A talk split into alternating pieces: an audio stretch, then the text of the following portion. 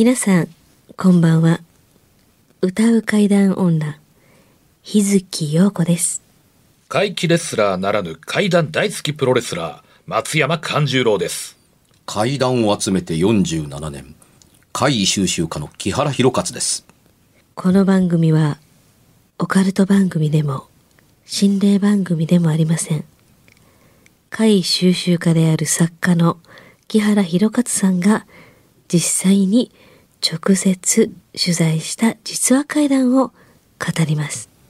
日本で唯一の怪談専門ラジオ番組です木原さんといえばあの今や伝説の実話怪談本、新耳袋シリーズの作者でもおなじみですよね。他にも、うずしお怪談やつくも怪談といったヒットシリーズも出版されてますよね。その木原さんによるこの世のものではない話、もののけの話、不可思議な話といった実話怪談を季節に関係なく毎週聞くことができるなんて、怪談マニアにとっては夢のような話ですよね。夢どころか悪夢よりも素晴らしいことですよ。それでは、あなたが最後まで無事にお聞きできることを祈ってます。怖い水曜日、存分に味わってください。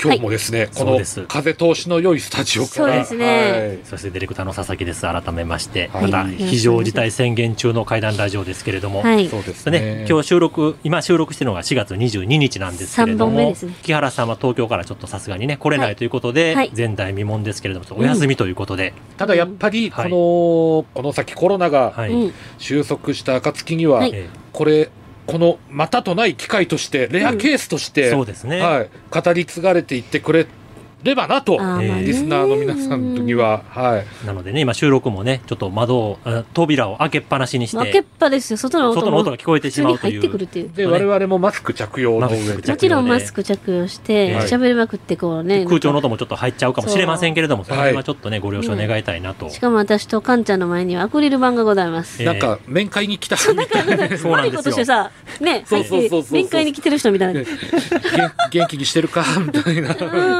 うん、うん、言って。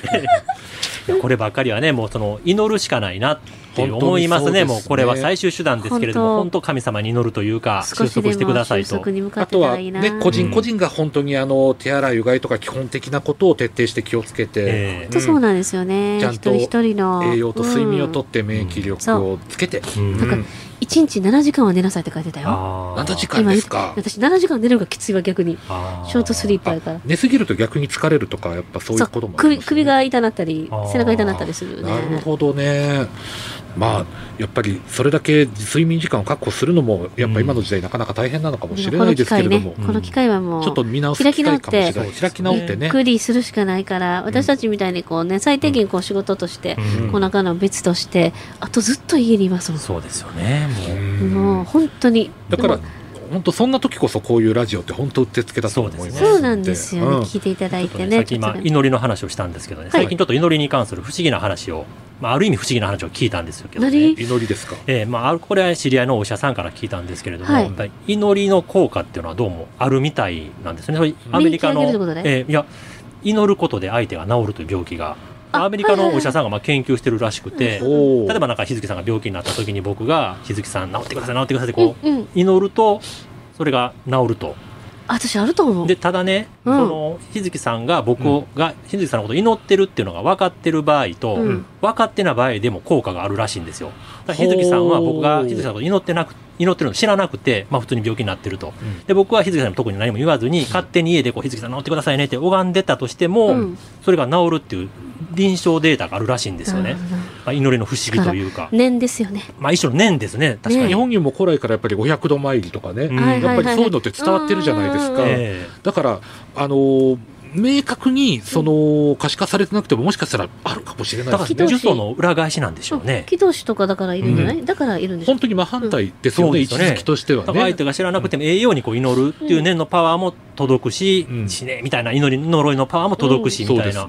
ことなんかなと思ってね、はい。だからやっぱりみんな一丸となって、このいい方にやっぱり祈ることが大切なのかもしれない。本当に。祈りってバカにできへんなと、うん。友達の、えあの沖縄の、はい。あの僧侶はそういうお仕事してますからね。ああ祈りの。祈りっていうかもう全部です。全般ですまあ祈けども、祷ですね。はい。もう全部そういうのあの駒抱きして。ああ、うん。やっぱりその人によってこう修行なりそういう祈りのパワーをやっぱ高めるとか、やっぱりそういうことなんでしょうかね。うん。そうですよね。やっぱり昔はねその江戸時代とかもっと前の時代っていうのは世の中に疫病とか流行ったらやっぱり祈りっていうのはありましたもんね、うん。うんうんうんこう神神に祈るというか、祈祷をする雨と乞いとかね。まあそういう感じでうん。まあ、仏教にしろ神道にしろね、うんうんうん最終的にやっぱり祈りの力っていうのもあるんかなっていうのは感じるようになりましたね。うん。やっぱりそうですね、え。こう無事を祈って手を合わせるとか、うんうんうん結構日常にやっぱありますもん、ん。普段から、うん。うん。なんか迷信みたいにねバカにする風潮があるかもしれないですけれども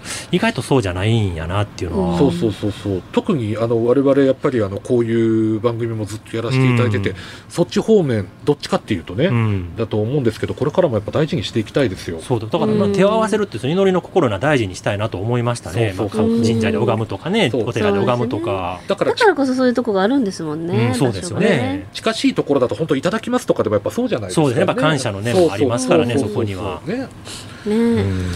まあでも本当にあの皆さんと一緒にね本当を祈るような気持ちでちょっと木原さんがいない間も我々もこうはい我々だけでこう留守をこう守っていく、ね。えあのうん今週も頑張らなきゃなってそうなんですよね。思うわけなんですけれども、はい。まずはじゃあリスナーの方からいただいたお便りについて、はい。はい。はい。3人で語っていきたいと思います、はいラジオネームアマガエルさんからのお便りです。いいつもありがとうございます。怪談ラジオ毎週欠かさず怖く楽しく聞かせていただいてます。ありがとうございます。私は現在入院中です。えうん。今年の2月1日にうん。壊死性筋膜炎という感染症になり、うん医師からこの感染症は致死率が高く死を宣告されよくても足を切断と言われていましたが、うん。手術が良かったのか自身の生命力が強かったのか死を迎えず無事に生きています。あよかったですね。よかった。よかった、今は毎日皮膚欠損の治療をしています。そこで木原さんにお聞きしたいことがありメールしました、あらボスがちょっとね今日お休みですけど、ちょっとね我々だけで病気ではないですからね、木キャ原さんは自宅待機してもらってるだけで、ね、感染しないようにということで。そうです。えだからえ我々3人だけで聞かせていただいておりますけれども、えー死を確実に迎えようとした人がはい。あることで生き返ったお話やあの世の世界を見た等の死から生に関するお話があればぜひ教えていただきたいです。うん。ちなみに私はその時は何もしていません皆さんも健康に気をつけてください。木原さんのサイン希望。という、はい、玉ガエルさんからの お便りなんですけれども、はい。今度ね来た時は来た時にねサインうん。はい。またねいただきたいいやでもアマガエルさん本当にあの、ね。命がね助かうんよって、かったです。本当にねこうしてメールも打ててるわけですし。私その一斉あの筋膜炎、はい。はいちょっと今あのサイト見ましたけど、いや大変なね。あのもし命が助かってもよくても足を切断とうんお医者様からはやっぱり言われてたらしいですね。だけど、うん。今なんとかなんですよね、うん。まあ。でも本当にあのアマガエルさんからのお便りにもありますけれども、うん。こう臨死体験とうん。まあ、かね、医師の、医師のそういう臨死体死の験ですね。やっぱりあのよく聞きますよね。うん。それこそこう賽の河原であるとか、はいはねやっぱり一番思いつきやすいイメージっていうのはやっぱそういうところですかね。うんなんかあれですかね、サイの河原ってよく言うじゃないですか、ええあれってやっぱりあいつあのあの時代、うん。江戸江戸時代というか、なんていうの、ああいう時代のイメージなんですかね。うんかもしれないですね。今やったら変わってるかもね。あとはあの さ西の河原もそうですし、あとあの三途の川ね。やっぱ川りやっぱりうんうんんあのパッと出てくるのはやっぱそういうところですかね。うん三途の川はえ面白いことに、うんこっち私らみたいなこのあのー東洋でも、そのふ船船こいでるおっさんがいてお金渡してみたいなでしょ、ええ。海外でもそうですもんね。船こいでる人がいてコイン渡してみたいな。これって共通なん共通やねって前思ったんやけど。あでも、うん。あの例えばうん。地獄なり極楽天国っていう概念があるじゃないですか、うんそっちの方まで行っちゃうとまた微妙に違ってたりもしますよーね。うんそうですうねん。ざっくりとした天国と地獄っていうのは一緒でも、うん。またちょっとなんなんか分かれてるとか、うん。何種類かあるとかあるってねいうよね。これはまあちょっと面白いところでもあるかなになってるとかね。あそうそうそうそうそうそう、そういうことそういうこと、うん、ね、そのあの世を見たとか感じたってあるんですか、日月さん。は。私不思議体験。あの世を見たというか、え不思議体験は結構ありますけど、ええ。今ふっと思い出したのが、えはい。小さい時それこそ、えー3歳とか、はい。う んあの5歳とか、まあ、その本当に学校行く前幼稚園とか行く前でしょうね。うん。3日間え寝たきりな日があったんですっはい。うん別にどっか悪いじゃなくて。え「うん、あ横ちゃん久しぶりやね」って言われて、え近所のおばちゃんに「うん。え？っ?」てなって自分では、ええ。お母さんに「あんたずっと寝とって」みたいな。ええそれなんかの病気って思っていや違うただ単にずっと起きひんかったと。ええ。そんなことがあって、えでその時に見てる夢がうん。なんかレンガみたいな崩れたレンガみたいなうん。ところにはい。ポツンといて、あのみなみみ道なのか野原なのか分からへんけどそういうところに崩れたレンガが足元あるんですよ。はいはいそこにもやがかかっててバーって。うんはい。でなんかポツンっていてなんかね男の人に会うんです。よはい。で男の人に会うんやけど何言ってるか分からへんねん。ええ。なんか日本語なのか何かみたいな何言ってるか分からなくてえじゃあねみたいな普通に じゃあみたいな。え別れたの？そこで。そう。ん。そんな夢を見て、うん。その時からうんこの夢をこれまたね23回見るんですよ、えしかもでもそれはあのちっちゃい時じゃなくて、ええ。また何年か後に見て思い出すみたいな。あ、同じ夢を見て。で何年か後にまた見て思い出すみたいなうん。感じの、ん。で自分の中でまあそんな気にしてなかったよね。うん。印象的深かった夢やから繰り返し見たんかなぐらいの感じの。やったけど大人になって。二十歳ぐらいの時にん。家にえホームステイのおっさんが来たんですよ、ええ。おっさん。まあまあおっさん。あのー海外の、のホームステイのおっさんが来て。あのー向こうの言葉なので、ええ。英語でもなかったんで私も3年ぐらいしないと喋れるようにならなかったんですけど、はい。なれなかったんですけど。でその人が来て、まあ、なんとなく言ってることが分かる時あるじゃないですか、ええ。その半年ちょっと過ぎて、うん。とか時に「昔やってるんだよ」って言われたことあるんですよ。向こうにですか。君が小さい時にって言われたんですよ。うん。ってどこで？うん。海外行ってもないの、えどこですかうん夢の中でって言われたんです君は小さかったって言われ不思議ですたね。めっちゃそれはうーってなりましたけど。そのそれ夢の中なんですか？それともあの世的なその世界なんですか？それが何なんでしょうね。私もその国の言葉を、ええ。うん。100%じゃないのでう、ん。向こうもうん私には分かりやすく夢って言ったのかもしれないですけど。ああ。ものすごく信心深い人でした。ええめちゃめちゃ信心深いもうずっとそれこそそっちの国の方ですよ、中近東の方なのであすごくもうアラーのイスラム教。イスラムすかね。すごいバリバリの人でしたけど、え言われました。まああの世というかまたちょっとその狭間のパラレルワールドというか、うん。私はこれで、あそうよね、うん。で私は覚えてるって言って。えあった。でも男の人やったし、ええ日本語じゃないとか。あそれ覚えてるけど、あ。え。顔まではそんなあ覚えてなね。覚えてないしその顔ははっきりせえへんし、えそんな。えでも言われた、でもまあ。向こうはうん。すごい高熱がなんか出てたみたいななんかそういう風邪ひいてるっていうふうなあのちょ言い方やってそのだから寝込んでたみたいな。あその時にね、みたいな感じでそれで合ってるみたいなこと言われて、うんで日月さんもあの原因不明で3日間。私は普通にもう、別に体調悪かったわけでもなく。でも確かにその、まあ、今眠ってる時のこう夢っていう感覚ですけれども、うん。パラレルワールドでくっついたかもしれない拙者もほらやっぱり職業柄、ええやっぱり怪我とか、ん。そういうのとは常に隣り合わせですし、うん。いつ何が起こってもおかしくないっていうのはあるんですけれども、え実際そうなった時にこう何かこう眠るような感えじで、うんそしてこう夢の中にこう狭間ね、狭間光景がパッと出てくるような、うん、実際そうなった時ってやっぱそあのそういうような感じなのかなってちょっとふとあ考えたりはしますね。ん。どんな感じなのかなって考えた時にやっぱ一番近いのってそれなのかなと、ううん。んだからやっぱ夢っていう表現が一番しっくりくるんうんですかね。わかりやすい。全国共通的にわかりやすいかな。そうですよね。あとつい最近ですけど、はいギターのえある一定のええ。コードを聞くと、え不思議な音が鳴るあのあのよくあるメジャーコードじゃなく、えちょっとオンコードのええ。こう不思議な綺麗なんとも言えないでも不思議な綺麗なあのコードがあるんですね、そのコードを聞くとえ必ず思い出す風景があるんです。前世みたいな感じで。えおおあの貴族みたいなええ自分がねはい。貴族のなんかなんですよ。だからその女性ですよ。はい。でドレス着てるんですよ。しかもその洋館なんです、ええ。い。るところが。洋館やけどそんなに多分めちゃくちゃお金持ちも普通の多分きまあでもくらい的には貴族ぐらいのちょっといいドレス着ててあの窓があって窓っていうかねガラスがあるかどうかはちょっと分かんないです。え。その時代的に。うん。なんか枠があってそのお城の中に私はいてえ一人でずーっと外見ててええ。なんかちょっと寒いんですよね、え寒くて雨が降っててっえ。ていうそのシーンをええ。そのコードが出てくるたんびに思い出すんです。あフラッシュバックみたいにパッと浮かぶんですか？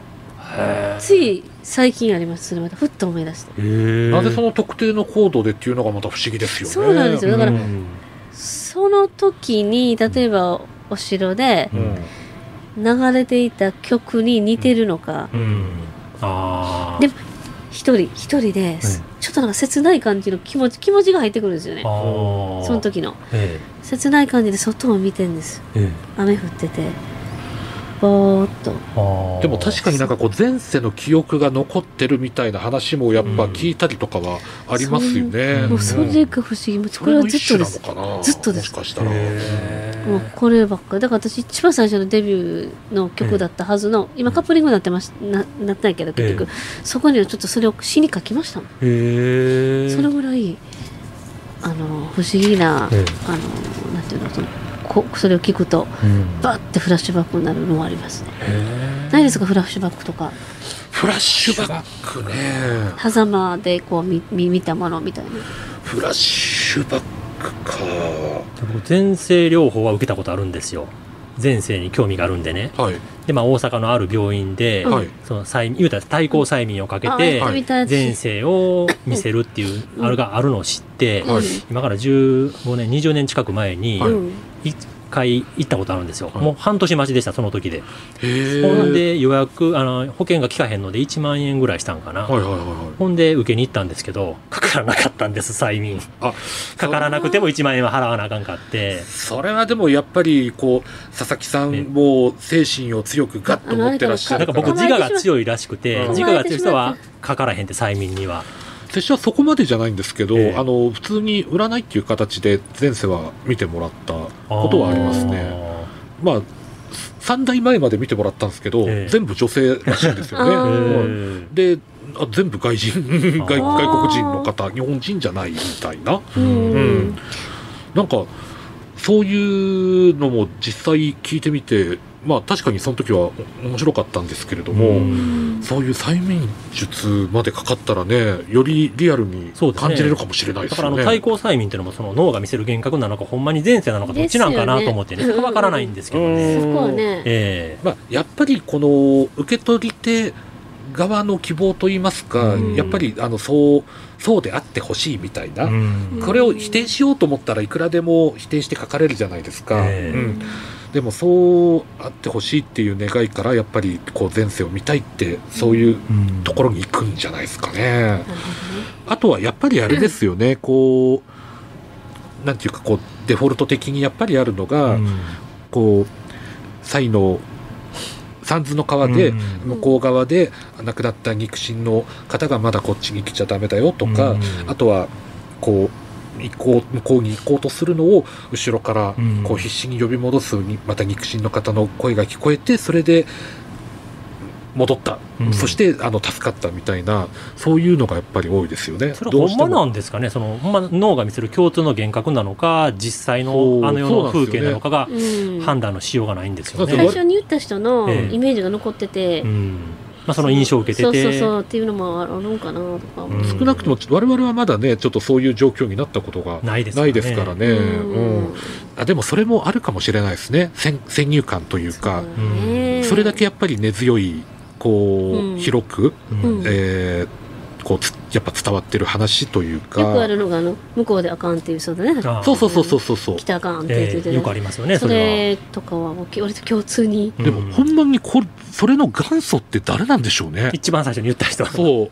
うん。だだってそうそうですよ。あのねあの有名な、ええ。やっぱりあの都市伝説っていうか、うん。ここ怖い話で、うんうんうん夜中タクシーの運転手さんが、はい。あの女性を乗せて、うん。人気のないところで。うんそうそうそう。あの目的地についてみたら、女性はいなくてシートが濡れてたっていう、まあ、定番のね。定番もう、ね。もうど定番じゃないですか、うん。拙者もねよくタクシーに乗るんですけれども、うん。そういうタクシーの中で運転手さんに何か怖い体験とか不思議な体験とかされたことないですか、みたいなうんこと聞くと私自身はないんですけどねあの同僚がね、あのした話を聞いたことがあるんですけどって言うんですけど、うんその話の出てくる率の高いこと高いこと、うん、ああやっぱうんり同じそれ同じような？まあ都市伝説ですだね伝説。まさにそうですよね。うん。この、この、なんて言うんですかね、もう、この、広がりの速さと深さ。うん。うん。木原さんも実際都市伝説に関する、あの、本ね、出してらっしゃいましたもんね。うん。だからそういう、見地からも見るとね、すごく面白かったりするんですけれども。ふっと思い出したけどええ。私のえあのおじのえはい。知り合いで、うん。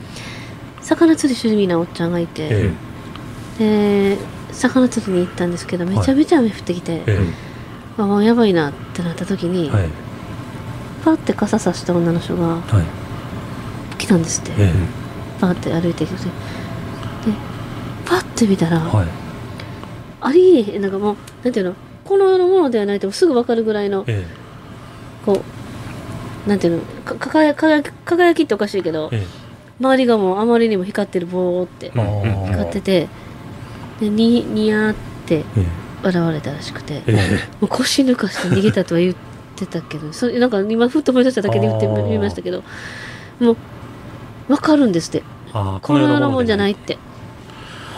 ももうもう全部が光ってるっていうのがぼやっと。あもうとっさに直感的にうんまあ、直わかるんですかね。だってそんなところにそんな話が来る自体もー考えたらおかしいんです、おー確かに。そうそうそうそうあの世ってだからほんまにあるんかなっていうかね、うん。僕すごい死の恐怖っていうのが昔からあってね、はい。小学校の頃から、まあ確かに死ぬのが怖くてもう死にたくない死にたくない。もちろんうちのもちろん。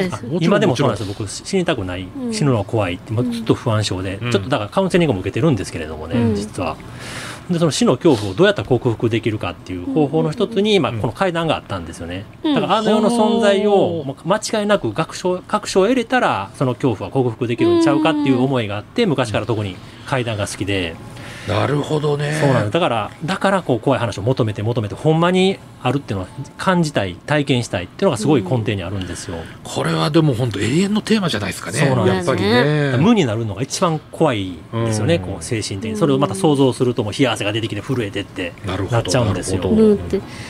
私の、ええあれもそうです。身内もですか、うん毎日死ぬんが怖いからお祈りして寝るみたいな。ああ、寝る状態っていうのは死ぬ状態と変わらへんから、うん。寝るのがすごい怖いんですよね、うん、はあ。朝目覚めへんかったらどうしようとかい。う恐怖でで、まあ、意識がなくなるから、うん。まあ言ったら死んでる状態と一緒やってる。一緒ですね。だから寝つけないんです僕昔からね、うんうんうんうん。なるほど。そうか。いや、拙者もやっぱりあの、寝ることってやっぱ好きなので、ええ。そういう発想はね、ちょっと今までなかったですね。うん。あいや、すごくなるほどなって思いました。ーで。それでカウンセラーの先生にまあ言うたらその僕は自我が強すぎると自意識が強すぎるから、うんうんうんうん。その死の恐怖はじゃあ自自我がなくなるのが恐ろしい自意識なくなるのが恐ろしいうんからそう感じるんやろっていうふうに言われて、でまあもう余裕こなしてカウンセリ逆の発想したらコロッと変わるかもですね。ああむしろ。え。うん。例えば、し。何かさ、こう、いわゆる突然死とか、うん。うん。眠ってる間にはい。こう、あの朝になったら亡くなってたみたいな中で、もしかしたら普通に夜眠ってる間にもそういうことって起きてるかもしれなくてうん。で三途の川的なところでまだ来ちゃダメだよ戻りなさいって言うん。ってで普通に目が覚めて佐々木さんもおっしゃったように寝てる眠ってる時はもう死んでるのと一緒みたいっていうので当てはめると、えもしかしたら知らず知らずのうちにそういう体験をしていて向こうの光景も見ていてだけどさっきのこう夢っていうものうにん。当てはめると、こうおのずと忘れていっちゃうのかなうん。とか、想像でしかないんですけどね、うん。でも何かこうあなあってもおかしくはなさそうな。うん。あってほしいですね、あの世っていうのはすごい、ね。だから、しかもその穴っていうのがいいところであってほしいでしょ？そうですねいいところであってほしいですね。ねそういう人はそうだからいいですね人は天国に行って悪い人は地獄に落ちるっていう概念がねやっぱりずっとこれも天国と地獄っていうのも教訓かもしれませんけそうどねですね。そうですよね。生きている時にやっぱりちゃんとした行いしなさいよって、うん。でないと地獄に落ちるよっていうそのねなんか、うん。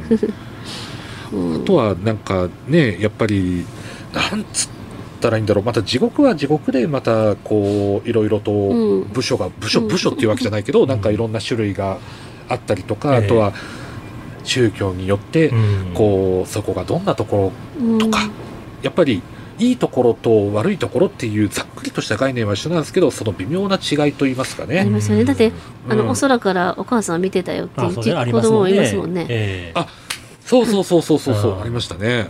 なんか前世の記憶がある子みたいな、うん生まれる前の記憶というかでねお腹でじゃなくていや上からだよみたいな、うん。うんえー、っていうねだからお本当にあの君はあそこのお家に生まれなさいみたいなね。うんそうそうそうそう、うん。だからそういうのって絶対昔からやっぱあったんじゃないですかね。あ。でそれがまあそうね。こう今にまでこう伝わってることってやっぱりあると思います。うん。いろいろと紐解いいていくと。うん。残念ながら残念ながらと言いますかね、うん。ちょっとあのアマガエルさんのご期待に添えるお答えが我々でちょっと出せたかどうかっていうのはちょっとわからないんですけれども、うん。でも同じぐらいやっぱり、あの興味を持って、ううんんこうそういう知りたい欲っていうのは、はい。うん。我々もアマガエルさんに負けないぐらいやっぱりあのうん。強いとはやっぱり思ってますのそうで、ね。はい。それを実証できる会をもっとねどんどん収集していきたいですよねそうですね。ねあの本当にリスナーさんからのお便りもそうですしすね。我々としてもね、うん。もうもうちょっとこう行動してっていうか、より研究も深めていきたいなと。ね、うん。はい、そうん、さあお知らせいきましょうか。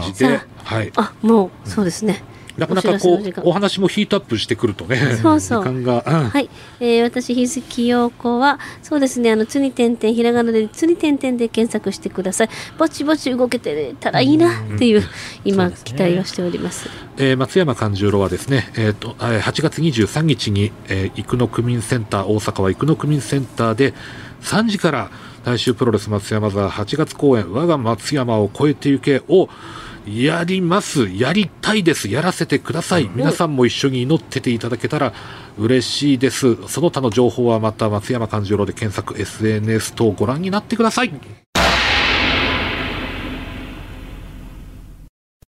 番組では別冊怪談ラジオを販売しております。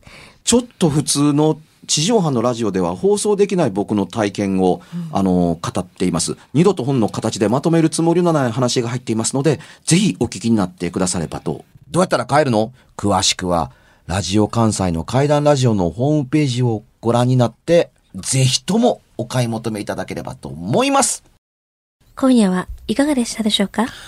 何もなければいいんですが。え？ちょっと、あなたの城、誰ですか？